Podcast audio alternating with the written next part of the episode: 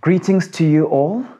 I am really excited about this series that we've embarked on. Last week, I was speaking to you on the subject of engaging heaven, and we've seen amazing things happen in our church as God is just activating uh, the watchman anointing, and more and more people are getting into prayer. I want to encourage you to join us for online Zoom prayer meetings.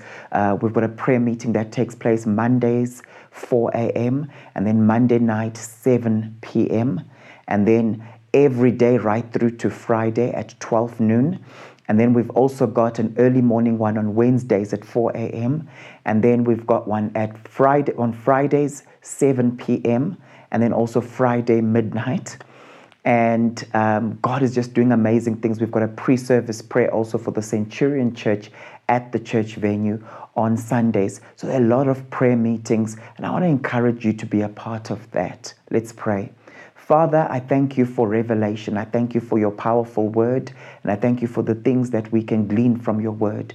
We open our hearts to you and we ask that you would speak to us, that you would minister to your people in such a powerful way.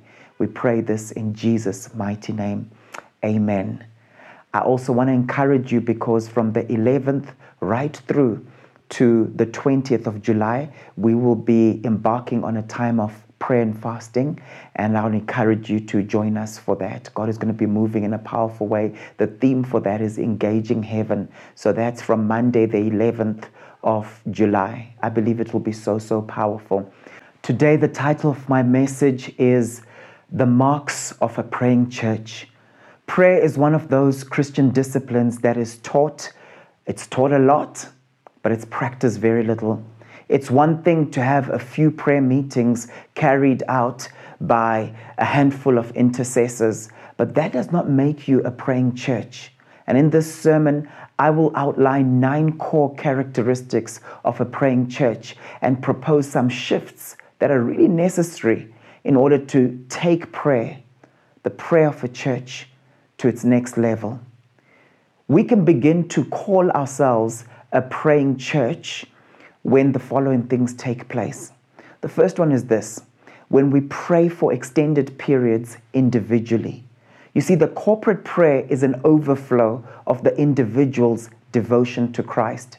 So when you come to a prayer meeting, it's important to be prayed up. You can't rely just on corporate prayer in order to say we're a praying church. You can't just rely, obviously, on individual prayer to say we're a praying church, but it starts off with the individual's prayer. There's certain things we can't pray about in corporate settings. We know that, don't we? There's certain battles that we carry as individuals. There's certain things that we can't actually just talk about with everyone and say, oh, this is my prayer request. Corporate prayer cannot replace individual prayer. If you're in a place where the only prayer you're doing is praying in a prayer meeting, then that's not adequate for the Christian life.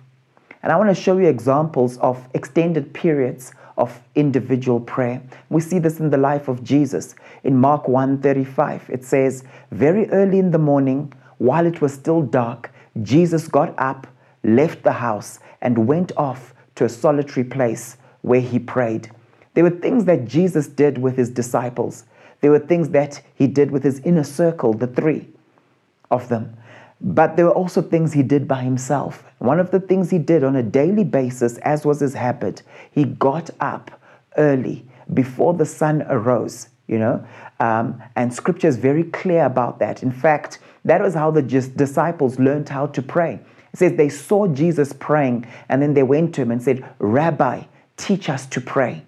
And it's interesting that this happened a great while before the day had started, a great while before sunrise, right? And in those days, they would pray in watches. So it was probably about 3 a.m. or so if the sun would rise at about 6, all right? He was praying a great while before the sun arose. It's important to pray before your day starts. I'm not saying all your prayer should be then, but I'm telling you, if you've got a busy day ahead of you, it's important to be prayed up before that particular day starts, as opposed to starting to pray while you're doing the things.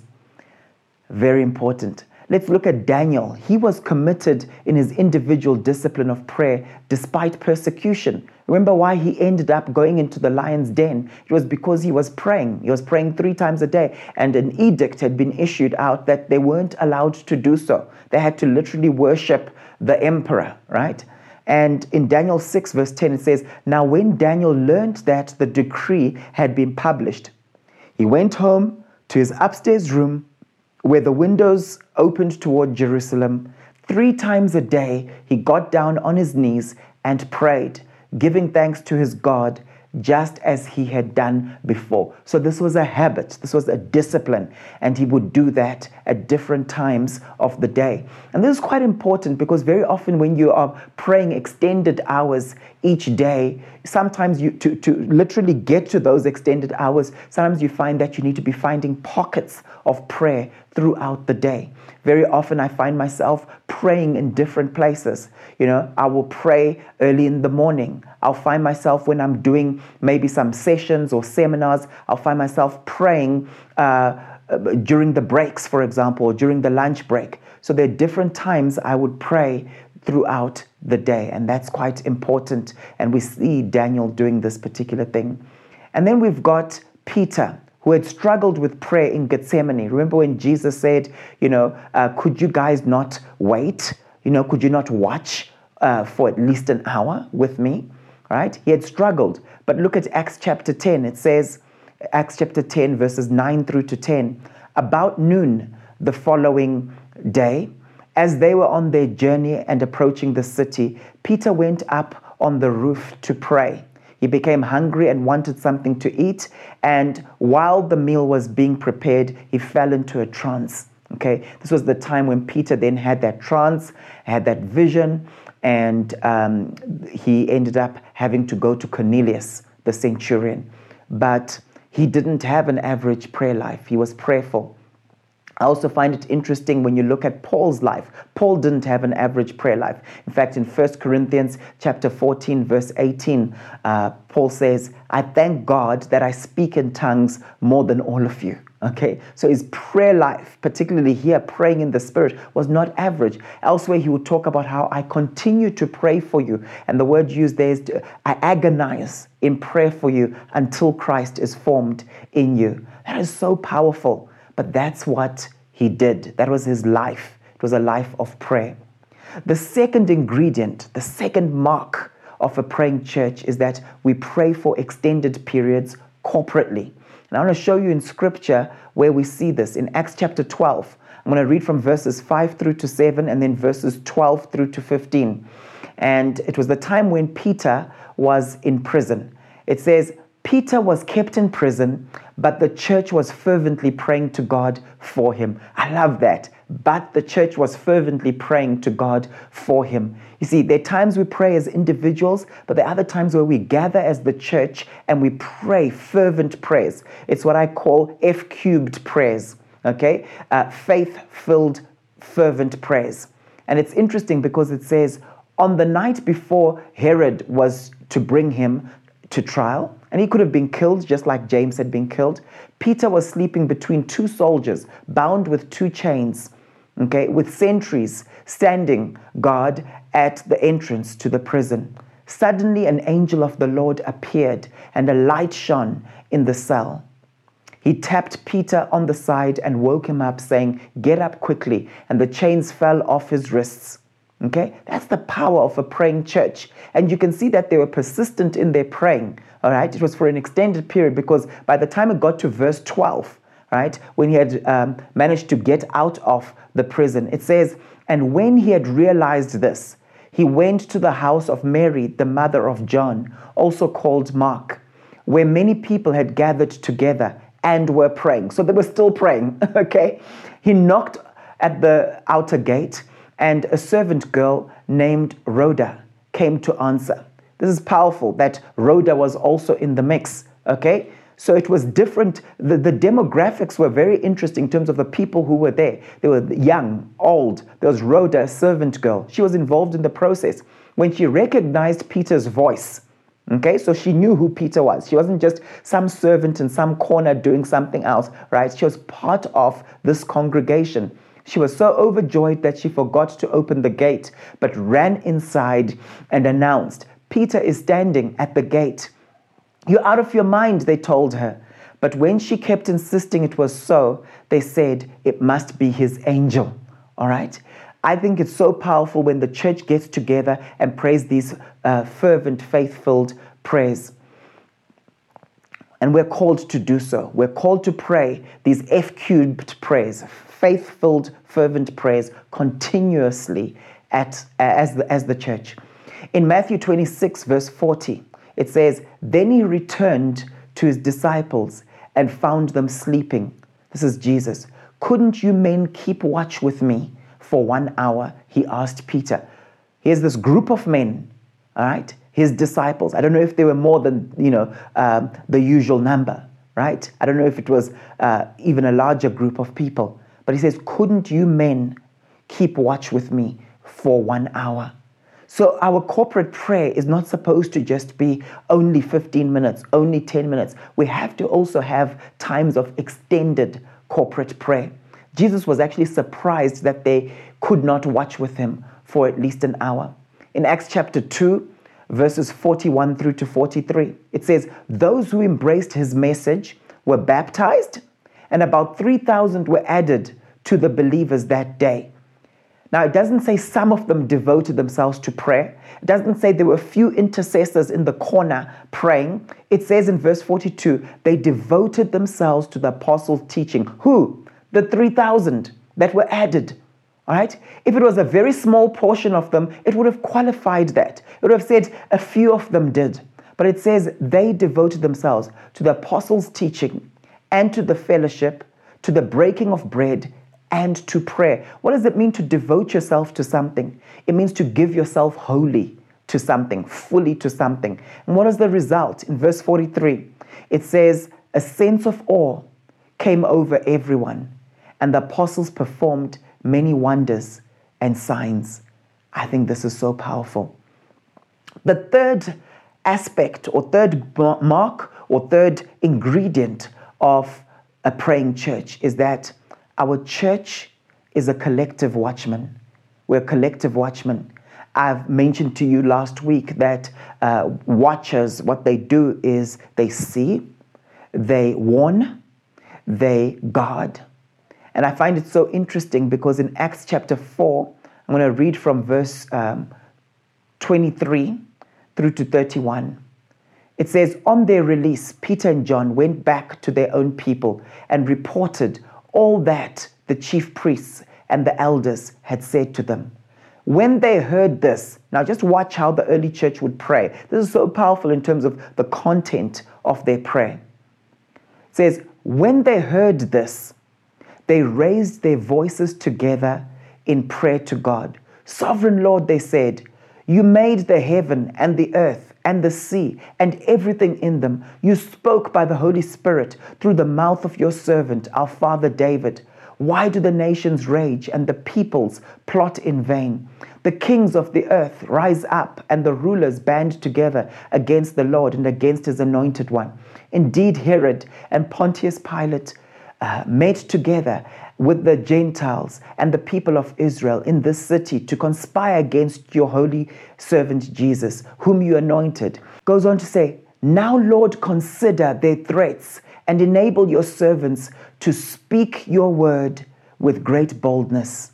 Stretch out your hand to heal and perform signs and wonders through the name of your holy servant Jesus. After they prayed, the place where they were meeting was shaken, and they were all filled with the Holy Spirit and spoke the word of God boldly. What I find so interesting about this, and I think it's amazing, is that they're doing a lot of praise. They're acknowledging who God is. They bring to remembrance the great things that the Lord had done. And then the last bit is when they make their request and they cry out to the Lord, and the place shook See, our prayer content is not limited to personal breakthrough. One of the characteristics of that collective watchman is that we carry the burden of the Lord. We stand in the gap to watch. We stand in the gap to guard. We stand in the gap to warn. We've moved on from, from uh, that consumerism and self orientated prayer meetings. Our interest is in carrying the burden of the Lord. We still present our needs, our own needs to the Lord, we present them, right? Whilst understanding that, you know what? As we embrace the call of the watchman, God will grant us the desires of our heart. But the majority of the time, we're not just praying concerning our own needs. See, collective watching means that we're united and we're agreed in our prayers. Strong prayers of agreement. We're not lone rangers. We're submitted under authority. This is why it's so important for prayer leaders to explain the theme of the prayer time and to ensure that everyone understands and is praying in the same direction. Watchmen pray the heavenly blueprint that's based on God's word. And this is why it's actually really powerful when we pray the word. It's so, so powerful when we pray the word. The fourth ingredient or mark of the praying church is the following the majority of the church is involved in some form of prayer. This is so crucial. Prayer is not limited to a specific gender, it's not limited to a specific age group, it's not limited to a specific demographic, it's not limited to a specific social class. And we see this in Joel 2 15 to 17. It says, Blow the trumpet in Zion, declare a holy fast, call a sacred assembly, gather the people, consecrate the assembly, bring together the elders, gather the children, those nursing at the breast. Let the bridegroom leave his room and the bride her chamber. Let the priests who minister before the Lord weep between the, uh, the portico and the altar. Let them say, Spare your people, Lord. Do not make your inheritance an object of scorn, a byword among the nations.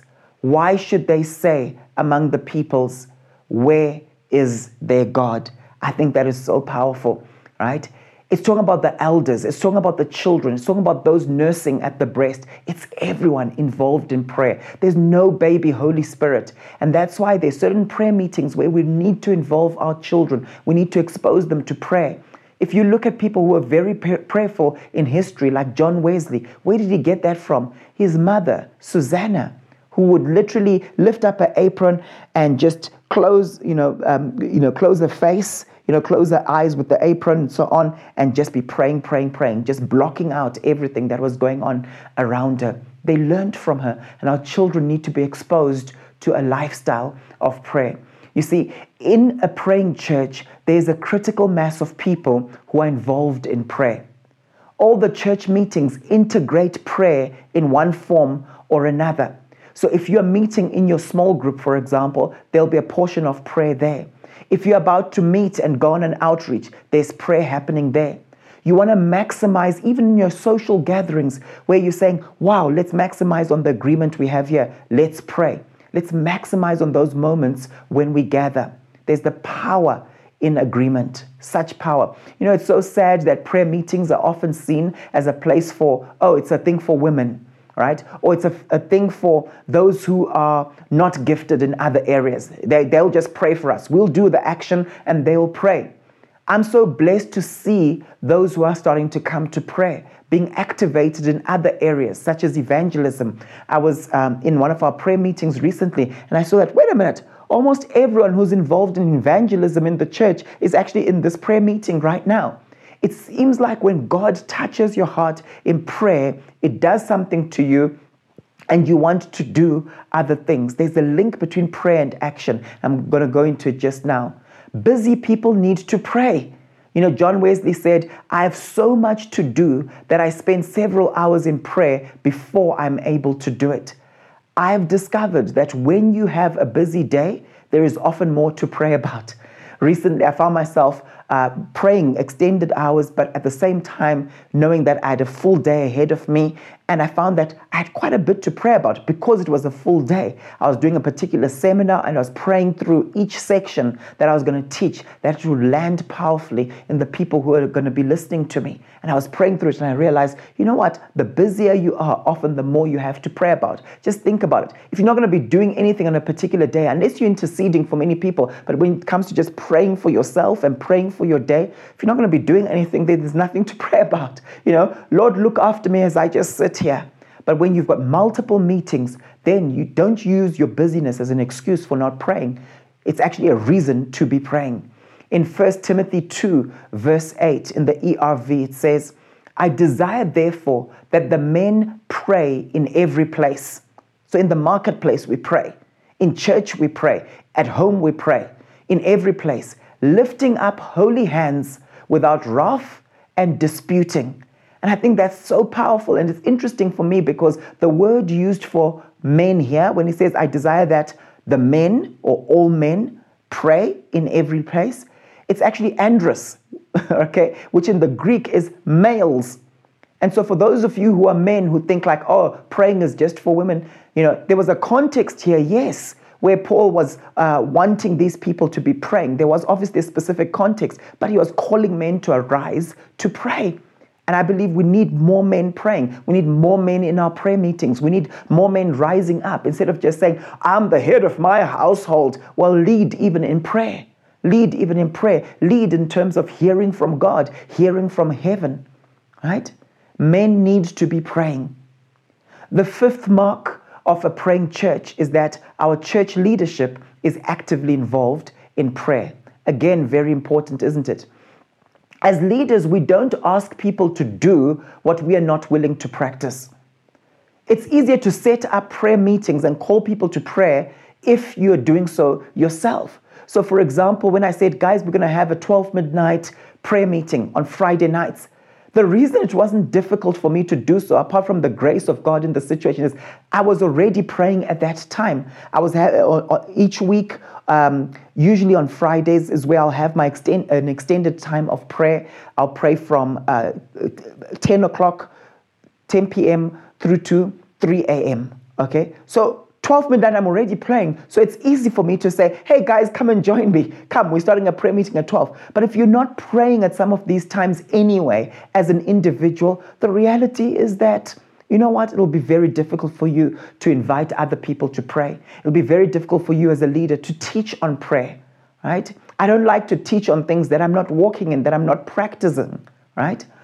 in Acts chapter 6, verses 3 to, uh, to 4, in the Berean Study Bible, it says, Therefore, brothers, select from among you seven men confirmed to be full of the Holy Spirit and wisdom.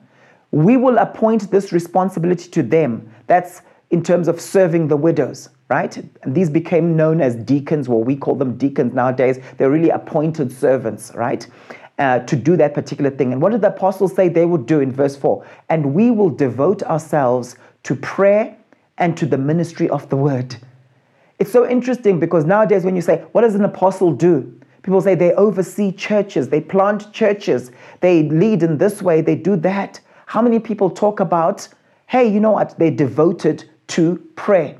Three years ago, the Lord challenged me on this, said, Paul, because of what I've called you to, you need to be devoted to prayer you need to be devoted to prayer, right? And we can't pray average prayers. A lot of people don't like the idea of, you know what, I've, I've got this calling over my life, but now look what I have to do. You can't say to yourself, I've got a great calling, but then you don't have a great lifestyle. Your lifestyle has to back your calling. That's why Ephesians 4, verse 1 says, I urge you, therefore, brethren, as a prisoner for Christ's sake, to live a life worthy of the calling you've received. Your lifestyle has to back your calling right? So, our church leadership is actively involved in prayer. If you're a small group leader, you need to be coming to prayer meetings, right? If you are a leader, head usher, whatever role you play in the church, you need to be involved in at least some of the prayer meetings. Okay, prayer is central, and we're going to keep preaching this until we have a very strong prayer culture in the church. You see, it's one thing to have lots of prayer meetings, it's another thing to be a praying church. This is so crucial. There needs to be a critical mass of people who are involved in prayer, not just a handful. the sixth mark of a praying church is that God is glorified in all our prayer meetings. And this is actually seen in adhering to the protocol of praise and thanksgiving. That's why we always start off our prayer meetings with praise and thanksgiving. You see, God is praised as testimonies arise of answered prayer. God gets the glory. Our prayer meetings are characterized by prayer, not by announcements or lengthy speaking or entertainment. You know, sometimes people can con themselves and say, We went for an all night prayer, but there wasn't that much prayer that happened. Okay? There was a nice sing song, and you expectating watching a band doing their thing and so on, but that's not prayer. There were guys preaching quite a lot, and you were listening saying amen, but that's not prayer. Right? There was entertainment, commercial breaks, right? But that's not prayer. In the book of Psalms uh, 100, verse 4, it says, Enter his gates with thanksgiving and his courts with praise. Give thanks to him and praise his name. So our prayers need to be interspersed with praise and thanksgiving. Sometimes we can sing the praise, sometimes we say the praise. But it's important that we are praising God and giving thanks to Him. It's crucial. God must be glorified in all our prayer meetings. It's not a one-man show. It's not about it's not about drawing attention to one person. It's about God and it's about honoring Him. The seventh mark of a praying church is that the content of our prayer meetings is outworked practically. This is so crucial. There's no dichotomy, there's no dichotomy between those who pray and those who do. All right? You know that um, sometimes you're the answer to the prayers in those corporate prayer meetings. We're not saying, oh, let's pray that God provides for those people out there. And then we think like he'll always use other people. No, sometimes he'll convict those who are in the prayer meeting. And what I'm finding more and more is that the people who seem to be attending prayer quite a lot, so many of them are the ones that are very active in terms of some of the results, some of the solutions right? Uh, so many of them uh, will give a lot. So many of them will be the ones doing the outreach. We're not just saying, God, come, raise up laborers to reach the lost. Some of those laborers are coming out of the prayer meeting. So we don't just pray for the lost without seeing an activation of evangelism in our midst. We realize that we are often the solution that we are praying for. Those that attend our prayer meetings are often the early adopters of change in the church. Prayer meetings are a place of instruction from the Holy Spirit, and we go out in obedience. And we see this in Acts 13, verses 1 to 3. It says, and this was the time, of course, when uh, Paul and Barnabas were sent out. And it says, Now they were at Antioch in the church that was there prophets and teachers, Barnabas and Simeon, uh, who was called Niger, and it mentions the number of people. But what, what, look what it says, and it says Saul was there who became Paul. But look at verse 2 while they were ministering to the Lord, right, and fasting, so fasting also is mixed in there, the Holy Spirit said, Set apart for me Barnabas and Saul for the work to which I have called them. Then, when they had fasted and prayed and laid their hands on them, they sent them away. I believe that times of corporate prayer, times of corporate prayer, are often times where the Holy Spirit begins to tug certain people. And there's a strong prophetic sense that, you know what? It's time now. It's a place of activation, it's a place of release. And we're seeing it more and more. So, the content of our prayer meetings is outworked practically. It's not just some theoretical thing. Hey, we're just with God here, and those people are out there doing everything. Okay? There's a connection between what we're praying and what we end up doing. The eighth ingredient or eighth mark of the praying church is that our prayer meetings are characterized by brokenness and repentance. In 2 Chronicles chapter 7 verse 14, it says, "If my people who are called by my name will humble themselves and pray and seek my face and turn from their wicked ways, then I will hear from heaven and will forgive their sin and heal their land." This is so powerful. If my people who are called by my name will humble themselves, that's a massive key, massive key in getting God to hear you. It's not just about what you say in your prayers, it's about your posture of humility. you see. And elsewhere it talks about how, uh, you know, with Daniel, we saw that he got that response, that angelic activation when he had humbled himself. He had humbled himself. And he actually humbled himself in the form of fasting, in the form of brokenness before the Lord. You see, we don't come to pray in pride. We don't pray because we are better than others. When God convicts us, we're quick to repent. Like Nehemiah, we pray identificational prayers of repentance on behalf of our community. Okay? We might not have done that sin, but on behalf of our communities, we identify with the community and we say, Lord, forgive us. Sometimes as men, we come before God and say, Forgive us as men. Look what we've done to the women in this nation. All right? We come to pray in absolute dependence on God's goodness and not on our own righteousness. This is so important, and our prayer meetings need to be characterized by this. Have a look at Nehemiah's prayer. Nehemiah chapter 1, verses 4 through to 7. When I heard these things, I sat down and wept. For some days I mourned and fasted and prayed before the God of heaven. That's for some days, all right? And some people can't pray for a few minutes. For some days I mourned and fasted and prayed. Now, he was a very active person, but let me tell you something. His action came from a place of prayer and brokenness, right? For some days I mourned and fasted and prayed before the God of heaven. Then I said, Lord, the God of heaven, the great and awesome God who keeps his covenant of love with those who love him and keep his commandments.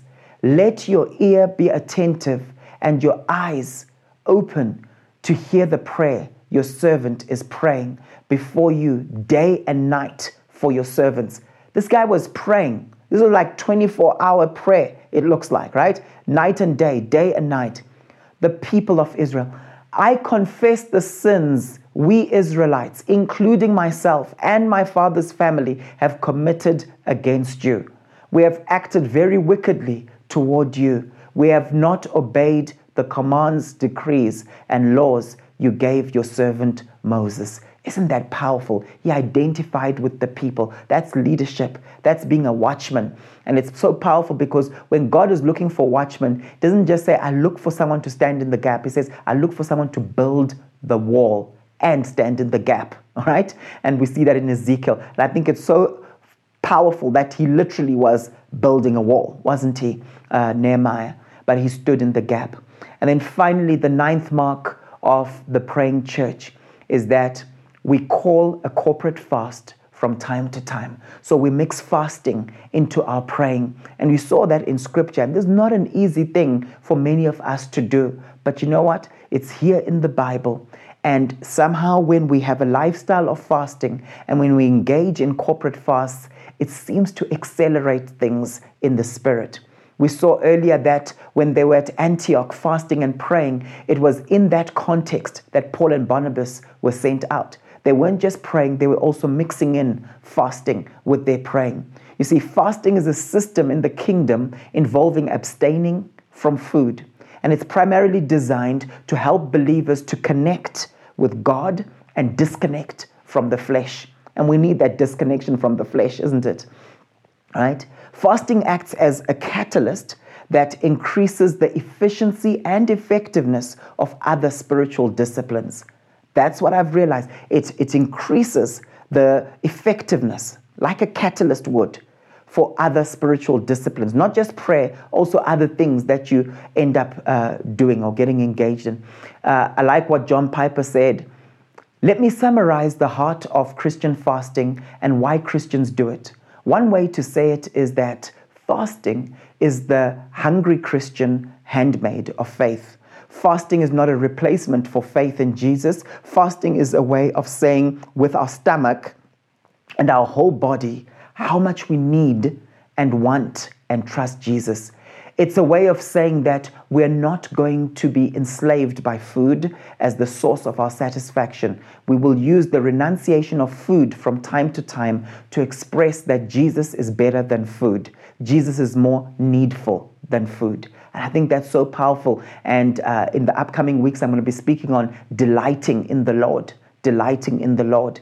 And one of the things fasting does, it helps us to delight in the Lord as we set aside, set aside other delights. Andrew Murray said, Prayer needs fasting for its full and perfect development. Faith needs a life of prayer for its full growth. And I just think that fasting really helps in terms of that. I like what Wesley Duewel said fasting can deepen hunger for God to work. Spiritual hunger and fasting have a reciprocal power. Each deepens and strengthens the other. Each makes the other more effective. When your spiritual hunger becomes very deep, you may even lose the desire for food. All of the most intense forms of prevailing prayer can be deepened, clarified, and greatly empowered by fasting. And it's exciting that we're going to be going from the 11th through to the 20th of July having this uh, corporate fast. And I believe it will be a powerful time. I encourage you to mix in lots of prayer into that time of fast. You know, try to maybe even double up the amount of time you spend praying during that time of fasting. And you'll see, because fasting helps to um, uh, push your prayer to another level, makes your prayer even more effective. You know, there are times when uh, a call can be made for a fast during a time of crisis or during a time of specific need. And you see this with the Esther fast, don't you? Esther is a good example of this. In Esther chapter 4, I'm going to read from verse 16, from verse 16 through to uh, Esther 5, verse 2. She said, Go gather all the Jews to be found in Susa and hold a fast on my behalf, and do not eat or drink for three days, night or day. I am, I and my young women will also fast as you do. That's the power of agreement, right? Then I will go to the king, though it is against the law. And if I perish, I perish, produces that boldness, right?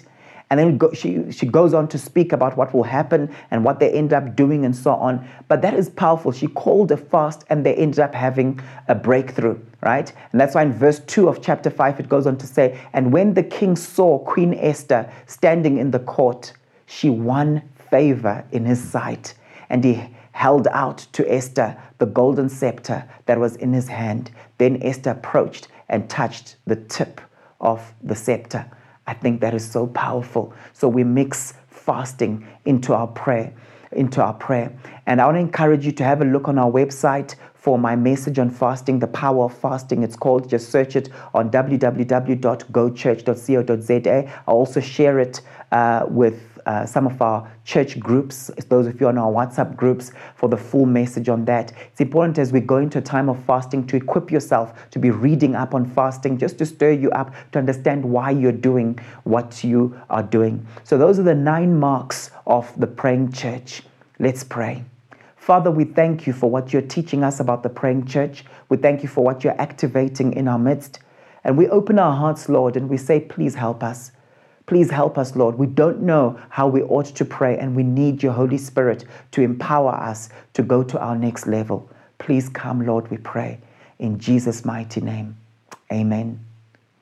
God bless you. We love you. Let's keep pushing in this area of prayer, and may God activate the grace for supplication, for intercession, for petitions, for extended times of prayer. In Jesus' name, amen.